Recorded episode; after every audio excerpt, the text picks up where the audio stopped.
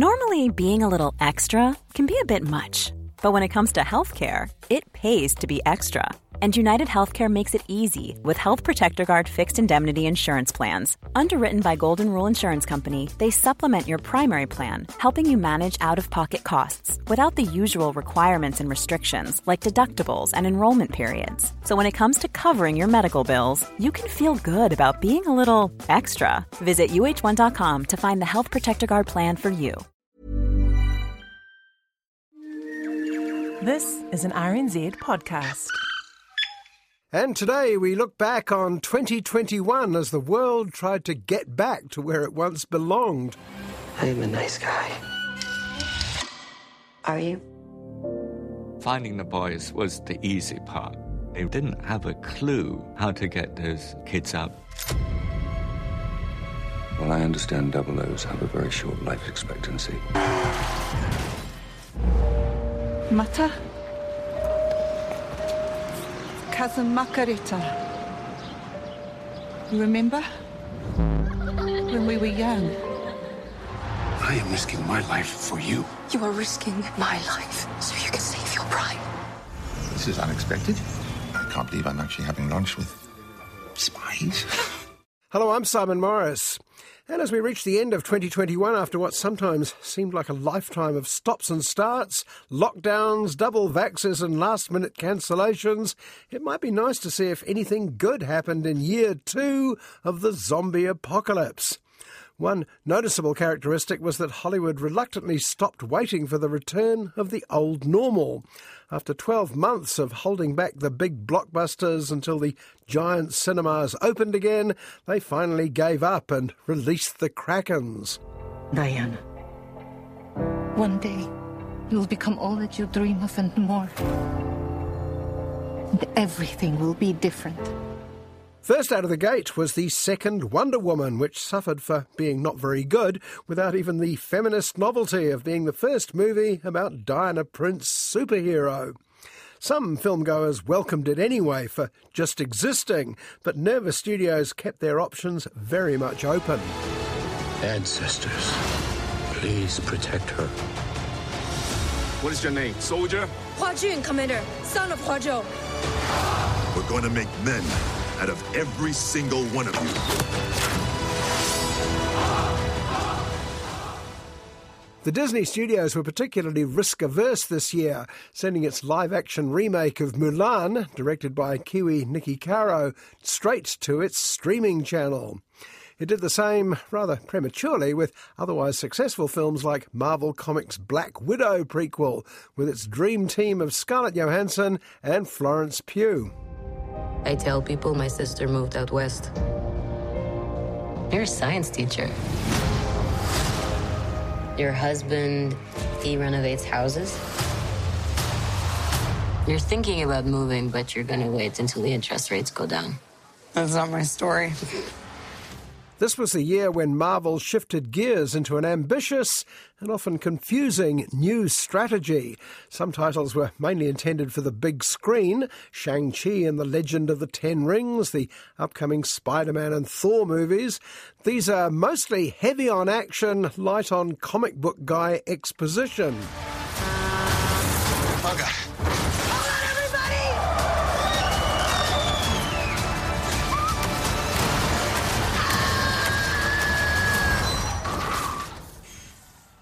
make a good team. Meanwhile, subsidiary characters get their own spin off TV series like WandaVision, Loki, and Hawkeye, all of them with loosely connected plots exhaustively explained over many episodes. Wait, I thought Loki was killed. You picked up the Tesseract breaking reality. I want you to help us fix it. Why me? I need your unique Loki perspective. Well, I don't think I'm alone after a snowstorm of new product this year in admitting to comic book fatigue now. The return of Loki and Black Widow has also reduced the stakes, surely. If anyone can be killed and then subsequently revived, what's the point? But an unlikely movie lured me back in temporarily. We need to find the others. I haven't seen some of them for centuries. Hi. Hello. This is what the end of the world looks like. At least we have front row seats. Those multinational demigods, the Eternals, were rather endearing, mostly thanks to the cast put together by Oscar winner Chloe Zhao, who's been having rather a good year. More of Chloe in a minute, but amidst the other blockbusters allowed out this year, some were smarter than they had any right to be. Fire up. Three, two. What are you guys doing? What? You. We're, we're here to save you. You were gonna save me? It was a really good plan, too. Well, I can go back inside and you can still do it. That's patronizing. I'm so sorry. Harley Quinn. Bloodsport. The sequel to the terminally stupid Suicide Squad, this one's called The Suicide Squad, hung on to a talented cast and fired the untalented production, replacing most of them with James Gunn. Gunn's bright idea was to quadruple the jokes and mostly eliminate the underlying nastiness of the first film. Like so many filmmakers who know what they're doing, he makes it look easy. In fact, 2021 saved the best, or at least the biggest, for last. Bond, any thug can kill. I have to know I can trust you. Well, I understand double O's have a very short life expectancy. You are a kite dancing in a hurricane, Mr. Bond. After nearly two years of teasers and trailers, the final Daniel Craig James Bond outing came out, boasting the meaningless and forgettable title No Time to Die. And no spoilers here, but you could be forgiven for wondering if this was the final Bond full stop, though I think that's highly unlikely. Far more risky, on paper at any rate, was the biggest movie of the year. I've been having dreams about a girl on Arrakis. I don't know what it means. Dreams make good stories. But everything important happens when we're awake. Hey, you. Put on some muscle? I did? No. Dune was clearly intended as the first of a long series, and director Denis Villeneuve has taken an apparent long shot and made it look like a foregone conclusion. Expect to see Dune feature heavily among the technical awards at next year's Oscars. But this year's Academy Awards wasn't interested in encouraging Hollywood spectaculars. 2021 was all about diversity. 우리 새로 시작한다고 그랬잖아. 이게 그거야. 아빠는 빅 가든 하나 만들 거야. What a wonderful day to be in the house of the Lord. If you're here with us for the first time, please stand. What a beautiful family. Glad you're here. The films on offer this year displayed a range like never before.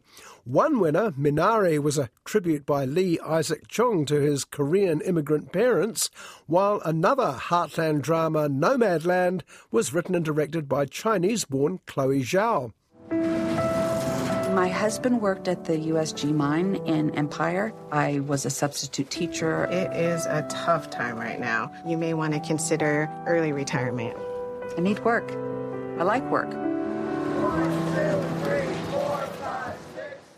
Best Director, Best Picture, Best Actress. The three Oscars gave no clue as to why Chloe Zhao should choose Marvel's Eternals as her next project, but plenty of reasons why it was so good.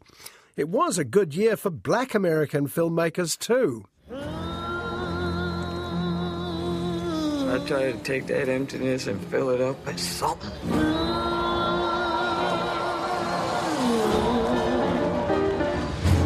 They want to call me Mother Blues. That's all right with me. It don't uh. hurt none.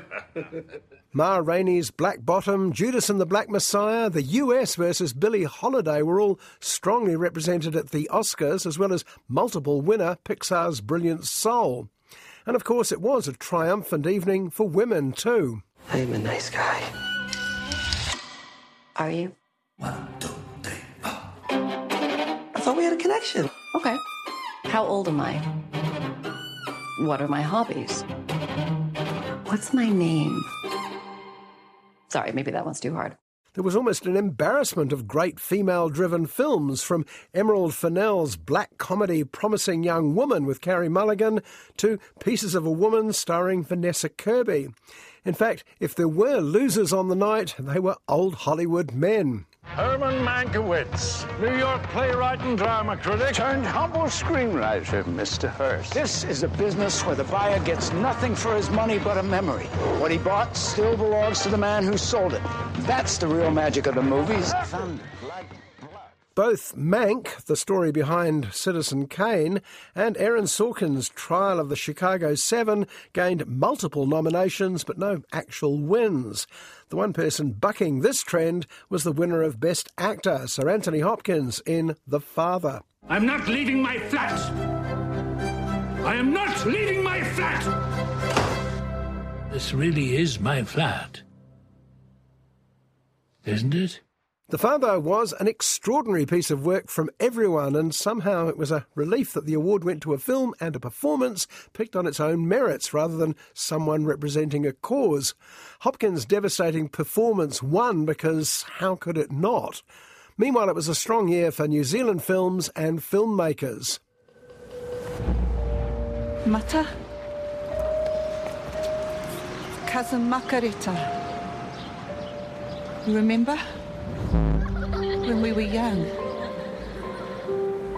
What happened to you, Mata? Cousins was not only touching, but it defied the industry pundits by boasting not one but two first time feature directors, Ainsley Gardiner and Briar Grace Smith. Mind you, women directors were not uncommon this year. It's my little girl's birthday, and I promised her. This isn't the way to see your kids. You've done nothing for me! Nothing! Hang in there, Bunny. Things will get better. The Justice of Bunny King and The Delightful Poppy were directed by, respectively, Gaysorn Thavat and Linda Niccol. And then there was Roseanne Liang's Hammer Horror, The Very Silly Shadow in the Clouds. Who the hell are you, Miss Garrett? What is she here for? Did you hear that? What the hell is that racket? There's something on top of the plane. Something on the goddamn tires! Still, you can't argue with an ambitious director taking her career to the next level. James Ashcroft, director of the chilling Coming Home in the Dark, has been signed to make an international film about Bigfoot. Speaking of local boy makes good, there was very little on screen action from our most visible director, Taika Waititi. Citizens of Midgard. The invasion has begun. The dull lives are about to come to an end. But of course, trying to produce a blockbuster like the next Thor movie, Love and Thunder, during a worldwide lockdown is clearly a time consuming process. Most of Taika's activities this year seemed on the small screen, on TV series Reservation Dogs and What We Do in the Shadows. Back home, two of our best known directors each made a big international splash at the end of the year. Documentary is grinding to a halt. Grinding to a halt? I think it's taking off. Here we go. The best bit of us always has been and always will be is when we're backs against the wall. All we've got is us. What do you think? Sir Peter Jackson's eight hour epic recut of the Beatles' Let It Be documentary was greeted sceptically before it came out, but the pendulum has swung firmly the other way now. The renamed Get Back has achieved the, you'd think, impossible. Fifty years after the Fab Four broke up, it showed them in a new light. A man was made by patience and the odds against him. For what kind of man would I be if I did not help my mother? Peter! If I did not save her? Meanwhile, Dame Jane Campion dazzled many critics with her locally shot western, The Power of the Dog. The word Oscar appears as often in the glowing reviews as the words Benedict Cumberbatch and toxic masculinity. I was less impressed, preferring my westerns to make a bit more sense than evil gay rancher bullies his sister in law with a banjo. Fortunately, I don't get to pick the Oscars. Imagine what we could accomplish together. We can heal this whole city. You ain't tell me it was gonna be like this. These ain't no terrorists. We got a rat, man. Does anybody else know about me? No one knows your identity. Are you sure? This was the year when America finally started to learn some black history, much of it set in the 1960s. Oscar winner Judas and the Black Messiah was about the rise of the Black Panthers and how they were misrepresented by the powers that be at the time. And One Night in Miami reminded us that celebrity status for black singers and sports figures was no guarantee of respect. We have to be there for each other. Who's the greatest? Brothers who could move mountains without lifting a finger.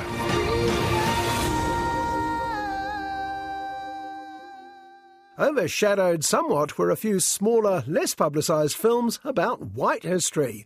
Fanny Lye Deliver'd was set in one of the lesser known periods of English history when the royal family was abolished and Oliver Cromwell's government was ruled by Puritan virtue. I must consider your eternal soul. We are in pursuit of a pair of licentious heretics who did partake in profane display at a tavern less than five miles from this ground. Be careful what you wish for, in other words. There were two other British history tales in which the villains, coincidentally, were the snobs running the British Museum. The Dig starred Ralph Fiennes and Carey Mulligan, while Ammonite offered gift parts to Kate Winslet and Saoirse Ronan. I don't want to go back to the life I had before you. What about my life? Is it that I am all alone? Yet in my dreams a form I view that thinks of me and loves me too. I had two favourite bits of old white history this year. The first took place in medieval France, director Ridley Scott's old stomping ground. The Last Duel was written by stars Matt Damon and Ben Affleck, but its trump cards were Jodie Comer, who played the wronged wife, and co-writer Nicole Holofcener, who gave us something to say. I request a duel to the death. If you lose, your wife will suffer dire consequences. One of us has lied.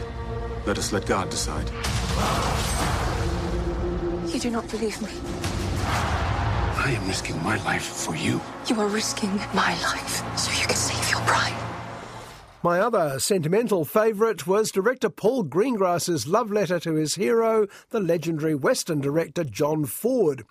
News of the World revisited Ford's masterpiece The Searchers with a more decent hero, Tom Hanks, and a clear message about the importance of real news in an era of the fake variety.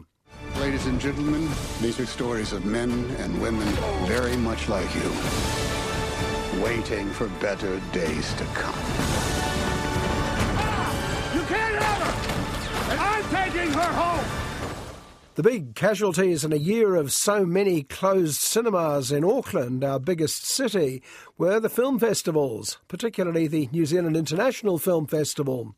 Once again, cursed by terrible luck, it didn't even get a chance to promote its riskier titles like the notorious Titane.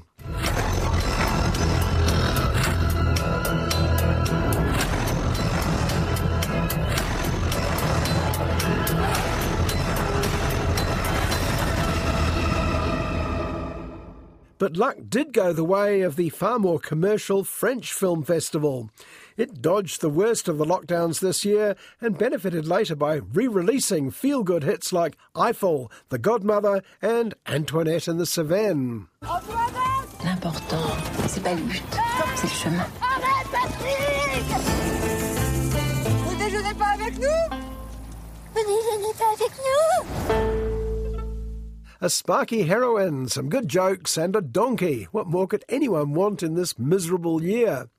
I had a similar feeling with an American film set in a never never Paris of the 1950s, French Exit, a gift part for the delightful Michelle Pfeiffer. What was your plan? My plan was to die before the money ran out, but I kept and keep not dying, and here I am. The hens are clucking. Are they saying I'm broke? They are. What about my apartment in Paris? It's just sitting empty. 2021 was a strong year for non fiction, too. Two stories had an unexpected common thread. One was an investigation into a recently discovered Renaissance painting, and the other was an account of a brutal political assassination The Dissident. I'm addressing you as a victim. a title forced on me after the brutal murder of my Jamal. Jamal Khashoggi, prominent Saudi journalist and Washington Post columnist, has gone missing after visiting his country's consulate in Istanbul. Curiously, the villain of both pieces seems, I'm being very careful here, to be the same person. The assassination of journalist Jamal Khashoggi was worldwide news when it happened in 2018, and the dissident is clear who's most likely to have ordered it. He's a well known art lover with a close connection with the lost Leonardo. You can stick it in the desert and lure tourists. It's not just art history, it's world politics. Everybody was complicit in dreaming up lost Leonardo da Vinci. Nobody really cares what the truth is. 240 million. 300 million. 400 million. The Lost Leonardo was a painting discovered in suspicious circumstances in New Orleans, of all places. Was it really a long lost masterpiece by Leonardo da Vinci? Was it really worth the staggering sum it was auctioned for? And did its rich and powerful current owner have a vested interest in not asking any of these questions? But the most gripping true story this year was the rescue. How, how many of you? 13. We look into each other's faces thinking we may be the only ones that ever see them. Finding the boys was the easy part. They didn't have a clue how to get those kids out. Sitting in an audience all biting their nails in unison was an electrifying experience. Even now it seems impossible that the young Thai football team could possibly have negotiated over a kilometre of underwater caves to get to safety. Well, that's the power of a great documentary like The Rescue. There was also a run of films about popular figures of the 60s and 70s. Well, I'd like to ask you, uh, what's it like down there? It's fantastic. Imagine having no weight. Imagine that this would be underwater. You would move like this, swimming in space above all your little friends. It's beautiful. TV oceanographer Jacques Cousteau was remembered, as was TV chef Julia Childs. And as well as the Beatles, another cult musical act, Sparks, got two outings. Edgar Wright's The Sparks Brothers and their own award winning but hard work musical, Annette. But despite the evidence, maybe 2021 wasn't entirely devoted to the past. How about we put our phones down and we can make 10 seconds of unobstructed family eye contact? Starting now. See, this is good right here. This is natural. For years, Hollywood has aspired to tap into all those high tech billions in computers, iPhones, and video games. Well, this year saw a bunch of comedies aimed at those people who watch movies on their phones. The Mitchells versus the Machines, Ryan Reynolds in Free Guy, and the rather alarming Ron's Gone Wrong. Where is it? Find the rogue. We don't need anyone else. I currently have one friend. That is sad and also tragic. No problem. Meanwhile, the year's multiple lockdowns manifested themselves in odd ways. Chiwetel Ejiofor and Anne Hathaway managed to make a heist film mostly shot at the height of the London lockdown. It was called Locked Down. And I'm feeling good. Harrods is the most glamorous store in the world. I know all the security guards. I know the security systems. I just need to get the gentleman's name. His name? Edgar Allan Poe. Edgar Allan Poe! Wow. And another Edgar, Edgar Wright, used the same setup to make his second film this year, the ambitious Last Night in Soho, a film that got the very best out of Kiwi star on the rise Thomasin McKenzie, the late Dame Diana Rigg, and the unusually deserted streets of Soho. You witnessed the murder last night, but you believe this was a vision from the past. The guy that killed her is still out there. I have to stop him.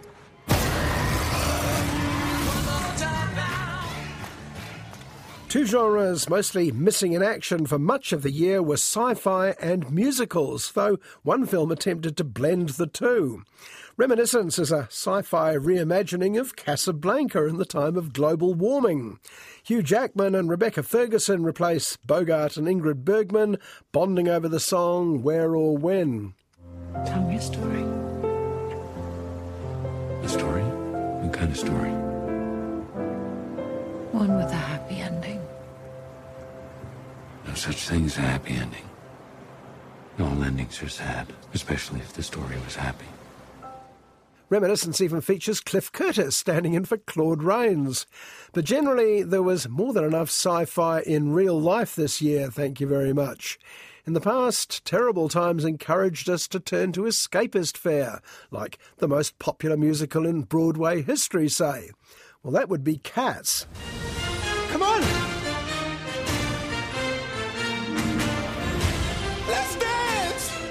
I judge a cat by its soul.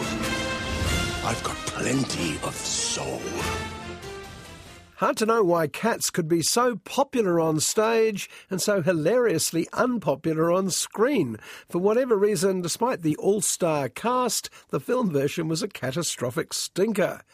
In the Heights, a Latino musical set in New York, did better, but it was clearly a palate cleanser for the real thing. It's a story of a block that was disappearing. In un barrio called Washington Heights, the streets were made of music. Steven Spielberg's remake of West Side Story is out on Boxing Day and is likely to salvage the reputation of the traditional musical. Expect that to be as successful as the 1961 original. For me, some of the best on screen music this year was shot at almost the same time as the Beatles' Get Back in a park in Harlem in 1969. The subsequent film was called Summer of Soul.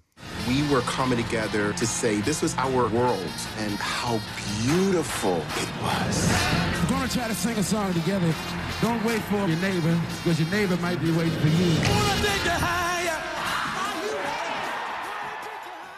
Summer of Soul has many of the elements so popular in the cinema this year. Nostalgia, of course, but something more. Optimism, maybe, a lack of cynicism from a time when the revolution will not be televised meant something rather different from now.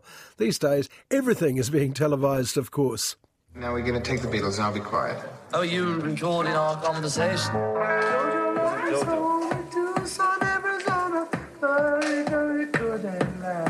Looking for a what? What is it? Looking for a home to last. Looking for a blast from the past. Still, at the end of the show, it's always nice to give credit to the hardest working people in the film business. It's the annual Cate Blanchett Who's Been in Everything Award for 2021. And this year, the award goes to two tireless troopers. Most seen for sure is actor Benedict Cumberbatch. I can't believe I'm actually having lunch with spies. I'm just a salesman. Exactly. You're a civilian, so the KGB won't be watching. It would be a real service to Great Britain. What do you want me to do? Benedict has had a great year, much of it spent, I believe, in Hawke's Bay in between shoots of The Power of the Dog. But you could also see him in lead roles in The Electrical World of Louis Wain and Cold War drama The Courier, in cameos in The Mauritanian, and several Marvel Comics films playing Doctor Strange. I'm back up. No, you're still away. The adults are talking. I'm sorry, I, am confused as to the relationship here. I mean, what, what, what is he, your ward? No. I'm Peter, by the way. Doctor Strange. Oh, you're using your made up names. Um, I'm Spider Man then. And matching him for titles, if not on screen FaceTime, is Cumberbatch's co winner. You know, Olivia Colman for her serious work this year in The Father, The Crown, and at the film festival, The Lost Daughter. But she's also found a way to work without needing to even get out of bed. Who's behind this?